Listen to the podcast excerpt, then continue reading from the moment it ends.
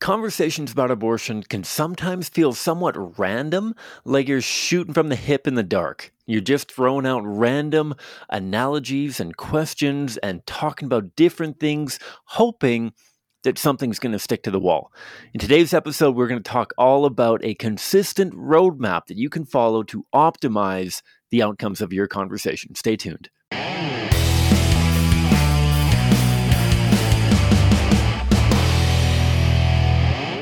Hi, folks. My name is Cam Cote. I am the host of the Pro Life Guys podcast. Thank you for tuning in. For those of you who are new, we are a show dedicated to equipping pro lifers with the tools that they need to have compassionate and compelling conversations about abortion. For those of you who have been longtime followers of the show, thank you a ton for coming back. Um, if you want to check out more content, you can go to our website, prolifeguys.com if you want to help us put more boots on the ground, you can um, do so at patreon.com slash prolifeguys give us a like and a review on your favorite podcatcher or on our YouTube channel, Pro Life Guys Podcast.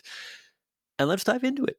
As I mentioned in the opening quote, for a lot of people, and even for myself, when I first got involved doing pro life outreach, conversations seemed to be somewhat random. You would talk to somebody, they would bring up some hard circumstances. You would talk about basically anything that they wanted to talk about. You would answer whatever questions they had.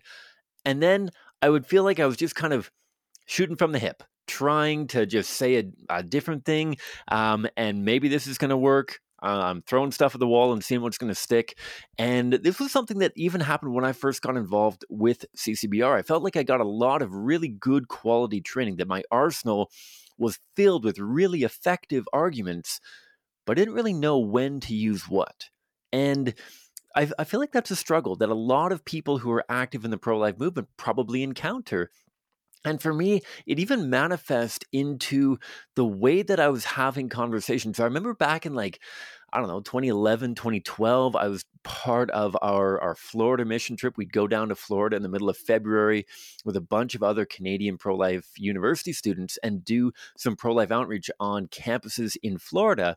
And I remember it was it was almost a point of not even almost, it was absolutely was a point of pride for me and a few others, I'm sure, as well to have the longest conversations possible.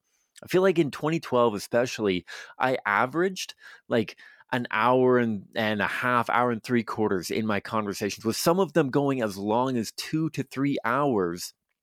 And I think it's important to note right off the top that sometimes a conversation needs to be two and a half or three hours, particularly if you're unpacking and trying to understand a, a, personal experience that somebody has encountered with abortion. Maybe they've had an abortion, maybe somebody very close to them has had an abortion. And you're working to help them unpack their experience and what has shaped their uh, approach, their their opinion, their worldview on the abortion issue. And so I'm not saying that conversations can only be quick. I'm not saying that every conversation should be wrapped up in the span of five minutes, but at the time, it was a point of pride that I was almost trying to stretch my conversations out to be as long as possible. That I was not only trying to build the necessary rapport, but I was trying to go above and beyond. And at that point, there were diminishing returns. That, that certainly I was very well liked uh, amongst the people that I was talking to, the number of, um, I don't know, handshakes and high fives and laughs that I would get from the conversations that I was having, the number of people that genuinely enjoyed the conversations they were having with me, that was really edifying.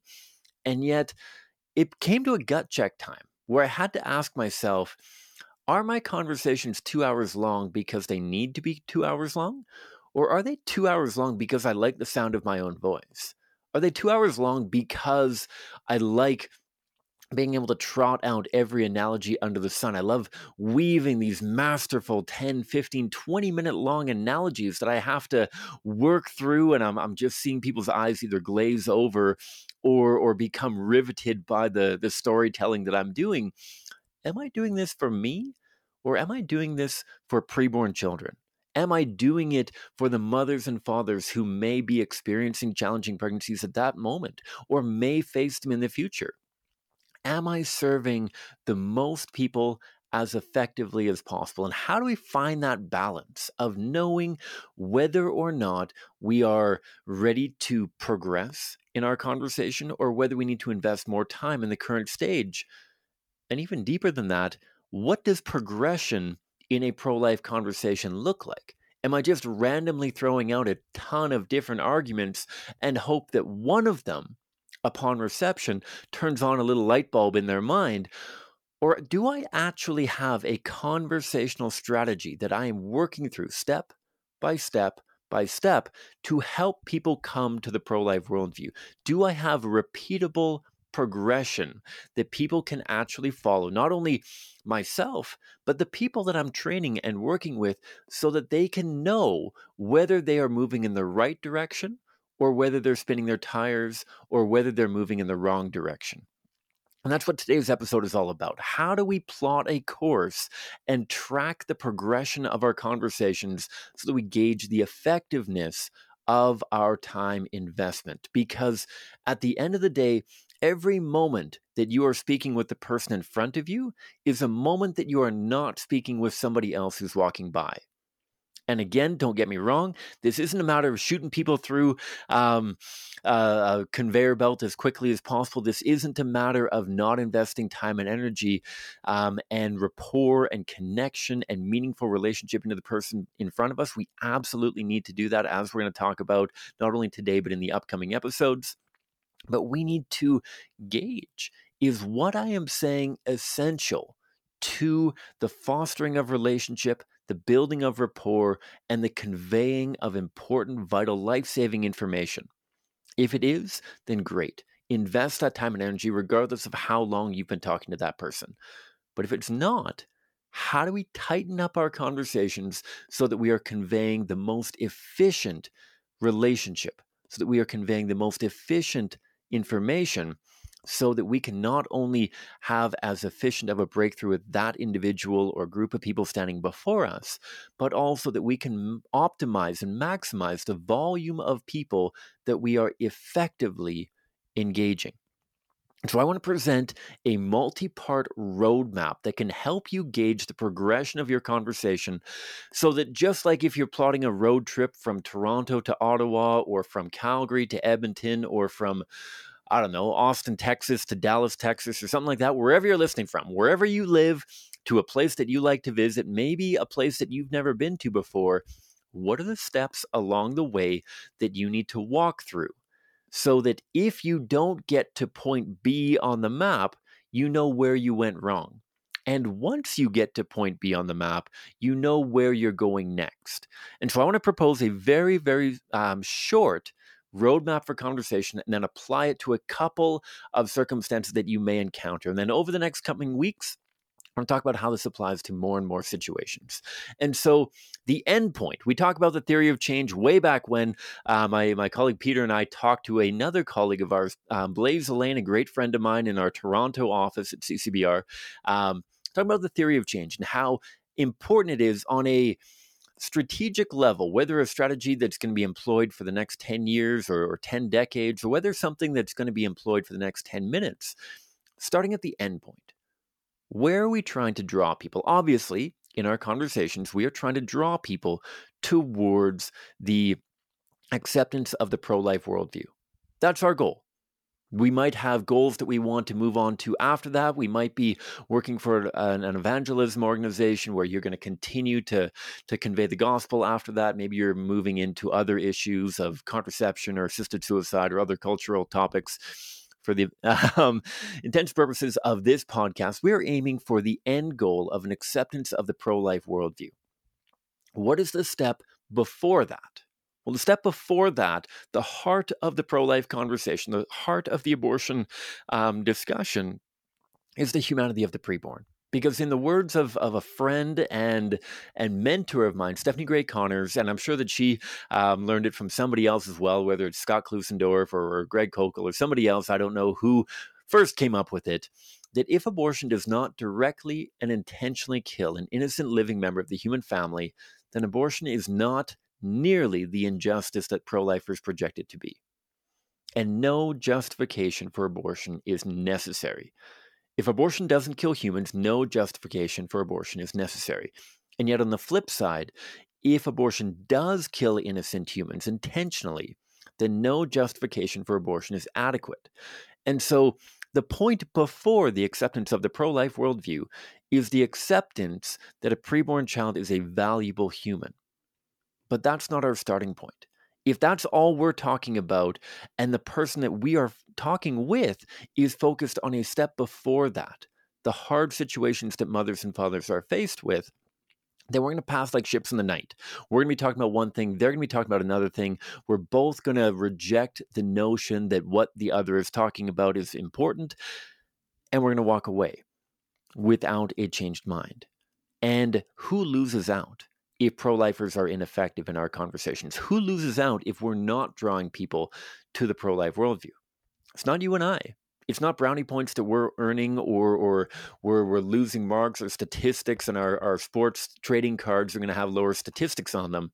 No, if we are not having the most effective conversations we can, it's preborn children and their mothers and fathers who are losing out preborn children who are dismembered, decapitated, and disemboweled by the act of intentional abortion that's happening 300 times every single day in Canada, 50 million times worldwide every year. If we are not optimizing the engagement of our um, outreach, then it is they who are losing out. And by extension, through them losing out, it's the mothers and fathers who cope with the, uh, the, the fallout of this terrible decision for the rest of their lives. And so we need to have the best opportunity possible, which is why the first step that we have to do, as my colleague Justina Van Manen outlines in her book Stuck, drop a link of that in the description below, a much more thorough kind of um, discussion on, on how to have effective conversations about abortion. The first step is bridging the gap. The first step is meeting them where they're at. Because unless we do that, it's very unlikely that we are going to be able to draw them towards the acceptance of the pro life worldview. And so, step one in your conversations is bridging the gap, which we talk about very often on the podcast, which is finding common ground, making an analogy, and asking a question. The common ground allows us to empathize with the hardship that mothers and fathers are faced with, to demonstrate to the person we're speaking with that we too recognize the hardship that mothers and fathers are faced with very often during their pregnancies. We recognize that there are problems that demand solutions, and what we move into once we've acknowledged that, once we've acknowledged that there is a problem that demands a solution, that's kind of 1A, um, finding common ground. 1B is um, the analogy, the analogy that demonstrates the principle that terrible situations cannot be remedied by killing innocent humans. We often talk about trotting out the toddler to demonstrate the fact that, in light of that terrible circumstance, we cannot alleviate the pain and suffering that the mother, father, and anybody else involved will endure by intentionally killing an innocent human. And the question pivots us from talking about the hard circumstance that they've brought up to talking about the humanity of the preborn. Step two. And so we're going to ask the question if we're not willing to kill a born child, why a preborn child? From there, it's very likely that the conversation is going to get redirected into, well, they're not human, or it's just a fetus, or just an embryo, or just a zygote, or but they're different. That's what we want to hear. That is music to our ears. Sure, there, a very small number of people are going to connect the dots themselves and say, okay, well, I get what you're saying. We can't solve problems by killing people. Abortion is inappropriate. The vast majority of people are going to connect, though, with the idea that our media, our government, our education system, so many people, sometimes even our pastors and family members, convey to us that abortion doesn't kill a living human, that there's a fundamental difference between preborn and born children that allows for the act of abortion, but not for the act of infanticide or killing a toddler. And so that's step two talking about the humanity of the preborn. We often talk about four very intentionally worded questions that combine both the philosophical component of human rights with the biologi- uh, biological component of the humanity of the preborn. And these four questions very often flow directly into our last step, the last stage, which is acceptance of the pro life worldview. These four questions number one, could we agree that all living members of the human family get human rights, most especially the human right to not be killed? Yes, vast majority of people are going to agree with that first one. Second question, then, building towards that. If something is growing even from one cell to two cells to four cells, isn't it alive? Isn't it alive currently? Not won't it live or won't it be alive eventually? Isn't it alive? Certainly, there are living things that are not growing, but we know that everything that is growing must be alive.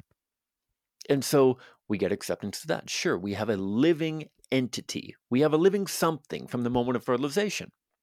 That follows up the third question of the humanity component if that living organism, we agreed that from the moment of fertilization, we have a living something, if that living something has human parents, isn't he or she a living human? Again, not won't he or she become a living human, not will she sometime in the future be a living human. Isn't he or she, even at that moment, a living member of the human species?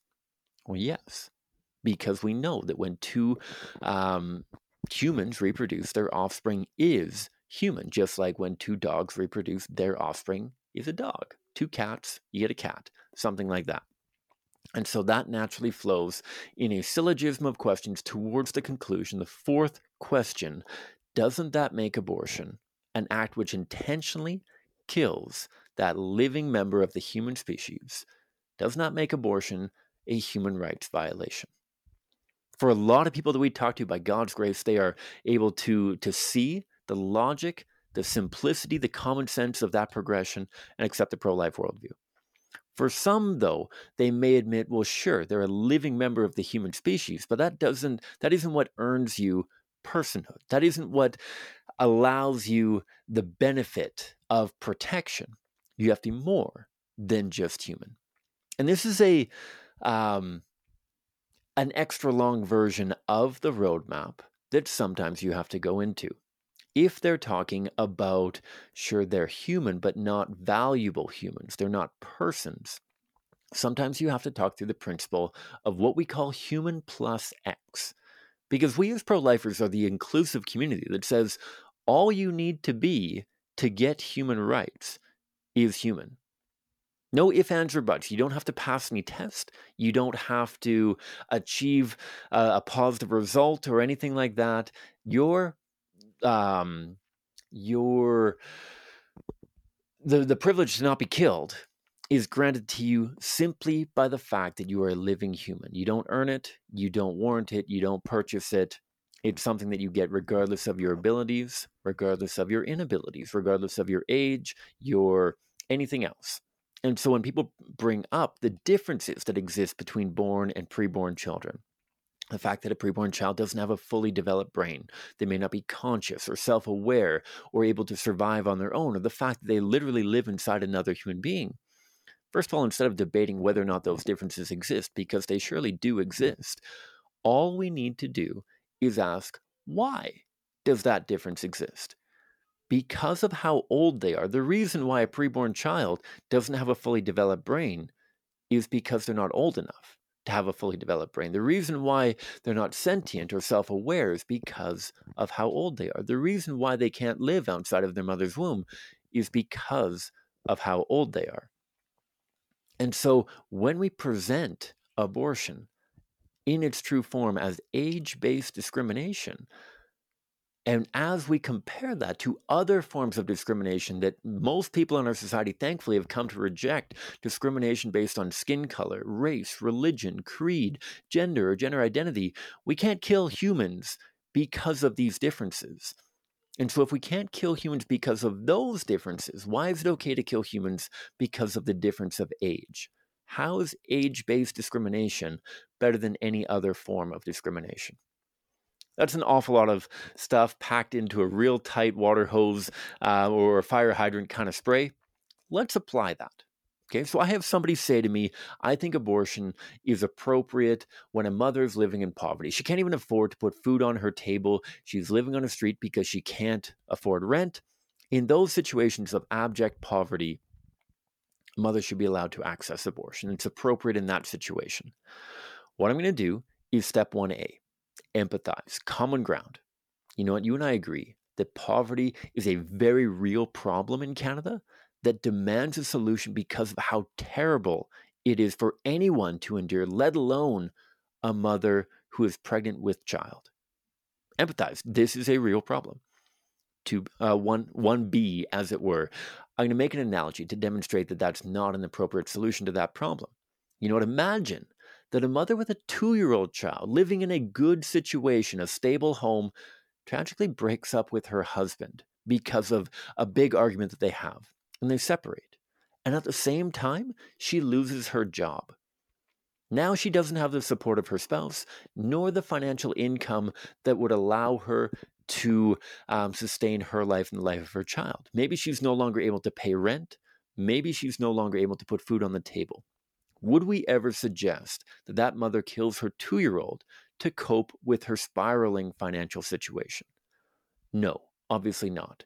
The last part of step one is the pivot question. So, if we're not willing to kill a born child when their mother is living in poverty, why a preborn child? To that, the person I'm talking to is probably going to say something to the effect of, but it's just a fetus. Obviously, you can't kill a, a two year old, but we're talking about abortion. It's just a fetus. Moving into part B, uh, part two.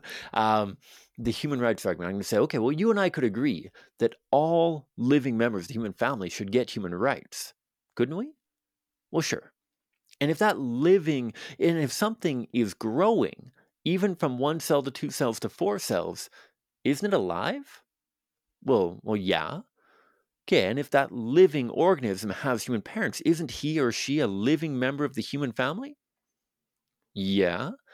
So doesn't that make abortion a human rights violation? Whoa, whoa, whoa. I, I can agree that they're living members of the human species, but that's not enough to get human rights. Uh, you can't put them equal to the mother.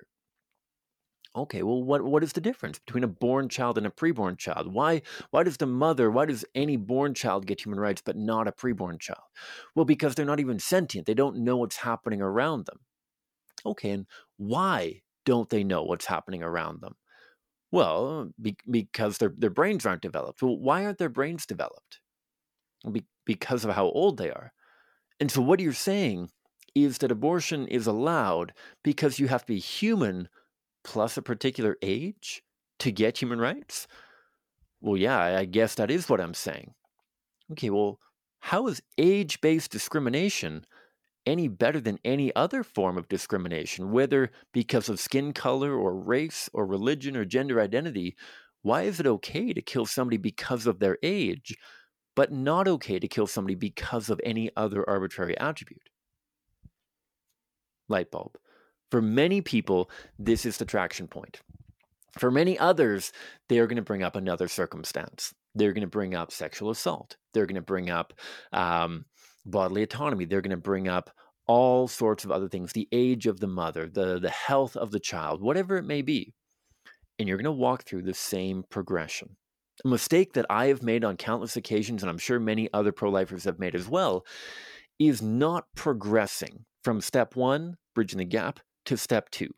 I have unfortunately spent entire lunch hours at high schools and universities building common ground, making an analogy, asking a question building common ground, making an analogy, asking a question over and over and over again.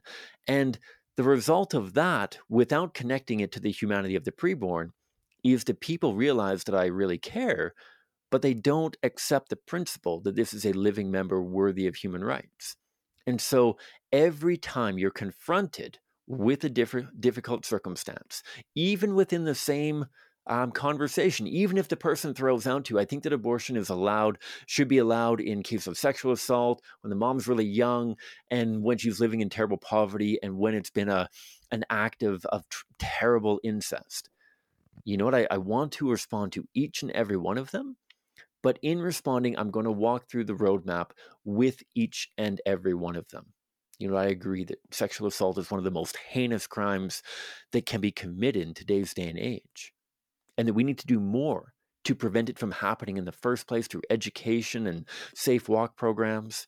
I agree that we need to do more to punish the guilty perpetrators of this terrible crime. We need to do more to support the victims, regardless of whether they become pregnant or not. You and I agree that there is a massive problem that demands at least one, if not numerous, solutions. Common ground. Imagine if a mother with a two year old child was in an abusive relationship. Maybe the abuse didn't begin until after her child was born. And her husband lost his job, became an alcoholic, and began violently abusing her. What would we do? Well, we get her and her son out of that abusive relationship. But if every moment that she looked at her growing son, she was reminded more and more of her abusive partner, would we ever suggest we kill the two year old child because of how much that child reminds her of the traumatic experience that she has lived through? Well, no. And if we're not willing to kill a two year old because of the constant reminder that they make to a traumatic experience, why a preborn child? It's different. This, this child is just a fetus. They're, they're really young, they don't know any different. Step two could we agree that all living members of the human species get human rights? If something is growing, even from one cell to two cell to four cell, doesn't he or she have, um, isn't he or she a, a living organism? Question three If that living organism has human parents, isn't he or she a living human? Doesn't make abortion a human rights violation? Wait, wait, wait. Well, what about when a mother's life is in danger? You know what?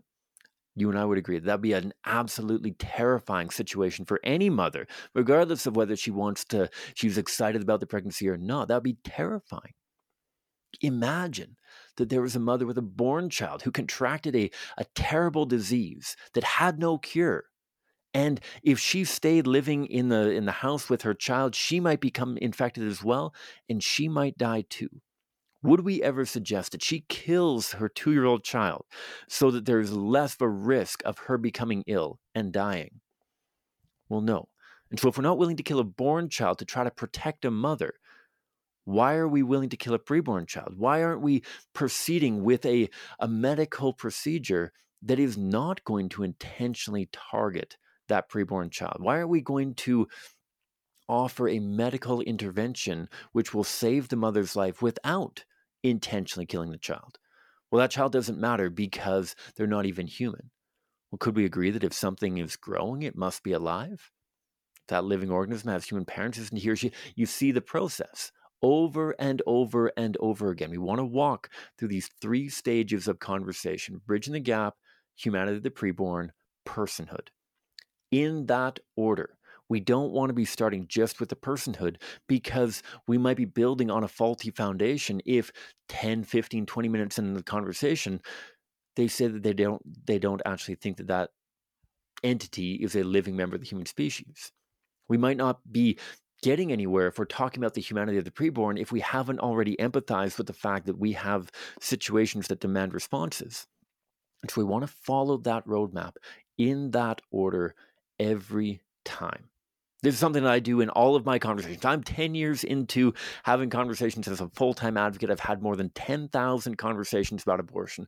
This is not a matter of this is elementary, and once you become really competent, you can leave the roadmap behind and improvise it entirely.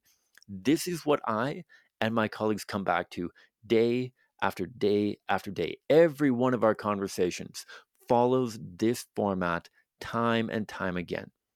Sure, you might encounter somebody who's never thought about abortion before and therefore has no circumstance that they think of. Sometimes I'll present them on their behalf. You know what? Many of the people I talk to think that abortion is appropriate in these situations. Here's what we would say to them, and we move into the human rights argument from there. Sometimes you might be able to dive straight into the human rights argument, but especially if you're just starting out, walking through common ground, analogy question four questions of the human rights argument, and then the human plus X principle that we don't get human rights based on the fact that we're human and able or human and a particular age, but rather just because we're human. We are not ableist any more than we are ageist in our discrimination. All members of the human species get the fundamental human right to not be intentionally killed and as, as an innocent party. And that's the roadmap. And we're going to talk through the, the coming weeks and months and whatnot. I'm sure that you've tuned into some of the episodes already that we've applied this roadmap over and over again. That's the roadmap that we want to follow if your conversations are going off the tracks. Figure out where they went off the tracks. Was it because you tried to jump from point one to point three? Was it because you didn't invest enough time in point one or point two or point three? Or is it because you did point one really well and you didn't know where to go from there? And you didn't move into point two and you just kept talking about point one, this roadmap will help you understand where you've come from, where you're going, and how to optimize every part of your conversation. I hope that makes sense. Thank you all for tuning in very much. Um, and if you have any questions, if you have episode ideas, we'd love to get you.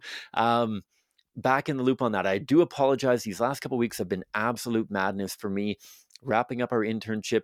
My my uh, former co-host Peter Boss is on to a, another incredible ministry that I hope to feature um, in the coming months. But it's been a, a, crazy transition going from two hosts down to one, not just because of the preparation, but because Peter was looking after most of the posting and and so much of the behind the scenes work. And so huge shout out to Peter Boss. Um, if you're brand new to the show, check out some of our earlier episodes, and and he was the the main man when it came to doing a lot of the after episode um, publishing and and posting and whatnot. And so I do apologize on that. Thank you for sticking with us, and uh, really looking forward to some of the conversations that we have coming up here with some of our upcoming guests and all that sort of thing. And so thanks a ton. I hope that you have a great rest of your day wherever you're at, however many hours or minutes are left in the day before midnight. Um, and may God bless you abundantly.